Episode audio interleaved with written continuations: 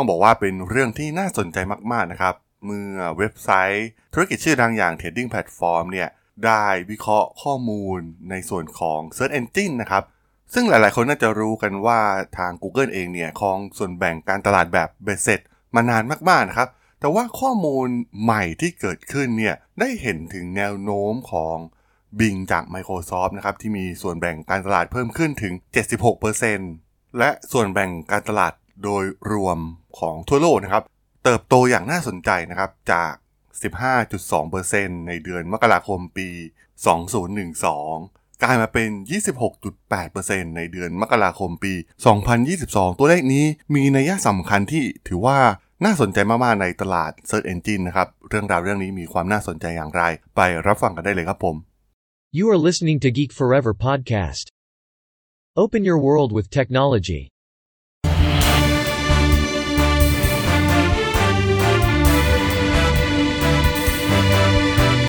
This is Geek Daily. สวัสดีครับ ผมดนทราดนจากดดนบล็อกนะครับ และนี่คือรายการ Geek Daily นะครับ รายการที่มาอัปเดตข่าวสารวงการธุรกิจ เทคโนโลยีและวิทยาศาสตร์ใหม่ ๆ ที่มีความน่าสนใจนะครับ วันนี้มีประเด็นหนึ่งที่ถือว่าเป็นข้อมูลที่น่าสนใจที่ผมเพิ่งได้ไปอ่านพบเจอมาในเรื่องของส่วนแบ่งการตลาดใน Search Engine นะครับที่ หลายๆ คนน่าจะเห็นว่า Google เนี่ยครองส่วนแบ่งการตลาดแบบเบสเซ็ตมานานแสนนานนะครับ แต่เมื่อต้นปีที่ผ่านมานะครับ จากการเปิดเผยตัวเลขจาก Trading Platform นะครับ ที่มีการวิเคราะห์ในเรื่องนี้มานานเป็นทศวรรษแล้วก็ว่าได้นะครับ Microsoft Bing นะครับ ที่ดูเหมือนว่าจะแทบจะไม่มีคนใช้เลยนะครับ แต่มีตัวเลขการเติบโตที่น่าสนใจมากๆนะครับ ก่อนหน้านี้เนี่ยต้องเรียกได้ว่า Google เนี่ยครองตลาดได้แบบเบสเซ็ต แล้วก็มีส่วนแบ่งการตลาดที่ค่อนข้างคงที่มานานแสนนานนะครับ แต่ในเดือนมกราคมปี 2022 ที่ผ่านมา Google มีส่วนแบ่งการตลาดลดลงเหลือเพียงแค่ 61.4%เป็นการลดลงสูงถึง 7.25%นะครับ จากส่วนแบ่งการตลาด 66.2%เมื่อ 10 ปีที่แล้ว ซึ่งถือว่าเป็นการตกลงมาที่ค่อนข้างน่ากลัวมากๆนะครับ เอาจริงๆ Microsoft เนี่ยก็ โฟกัสในธุรกิจนี้แล้วไม่เคยทิ้งเลยนะครับ ในธุรกิจการค้นหาหรือ Search Engine พวกเขาพยายามมาตั้งแต่จุดเริ่มต้นในการสร้าง Search Engine ช่วงแรกๆนะครับ อย่าง MSN Search นะครับ ซึ่งเปิดตัวในปีประมาณ 2004 นะครับ ซึ่งพวกเขาก็หวังว่าจะมาต่อสู้กับ Google ในยุคนั้น แต่ว่าในตอนนั้นต้องบอกว่า Google เนี่ยพัฒนาไปไกลมากๆแล้วนะครับ Microsoft เนี่ยแทบจะ ไม่ระแคะระคายนะครับว่าตลาดนี้จะมีมูลค่าตลาดมหาศาลสามารถสร้างธุรกิจมูลค่านับแสนล้านเหรียญสหรัฐได้ นั่นเองนะครับที่ทำให้ Google เติบโตจากบริษัทสตาร์ทอัพเล็ก ๆ ที่สร้าง Search Engine ที่นำโปรเจกต์มหาวิทยาลัยเนี่ยมาพัฒนานะครับ จนก้าวมาเป็นยักษ์ใหญ่บริษัท ยักษ์ใหญ่อันดับต้นๆของโลก ในปัจจุบันและเป็นคู่แข่งในหลากหลายธุรกิจกับ Microsoft มาจวบจนถึงปัจจุบัน ซึ่งตลาด Search Engine เองเนี่ยเป็นอีกตลาดหนึ่งนะครับที่ Microsoft ไม่คิดจะยอมแพ้ และพยายามพัฒนา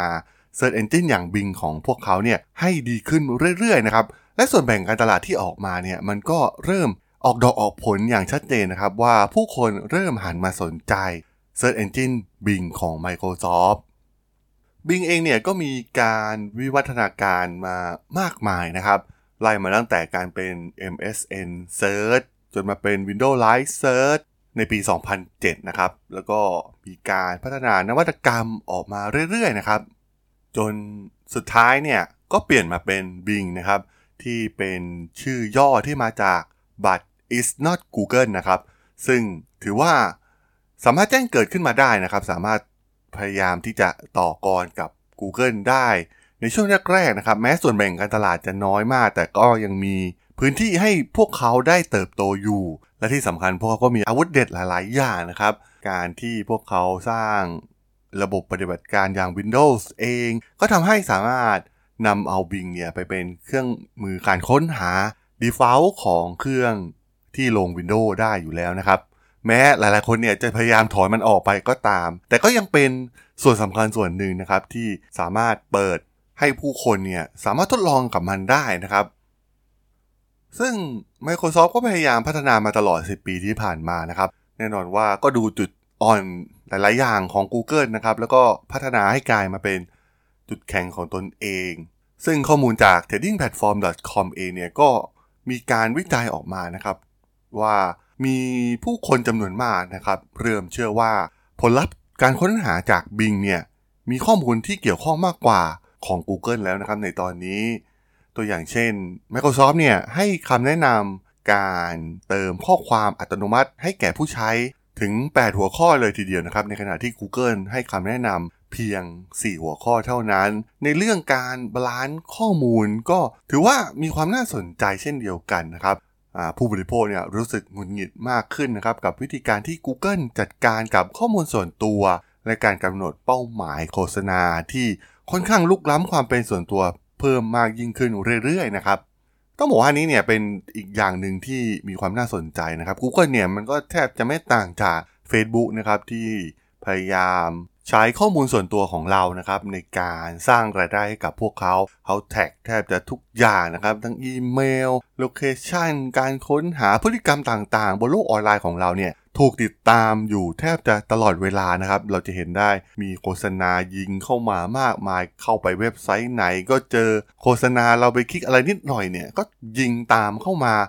หลอกหลอนเราอยู่ตลอดเวลานะครับ มันค่อนข้างที่จะลุกล้ำความเป็นส่วนตัวมากๆนะครับ มันค่อนข้างคล้ายกับสิ่งที่ Facebook ทำอยู่ ซึ่งแน่นอนมันทำให้ผู้ใช้บางคนเนี่ยรู้สึกรำคาญนะครับ อย่างที่เราได้เห็นเคสที่เกิดกับ Apple นะครับที่มีการบล็อกในเรื่องการ tracking โฆษณาต่างๆ ของ Facebook นะครับทำให้ความพยายามในการโฆษณาเนี่ยลดลงไปอย่างมาก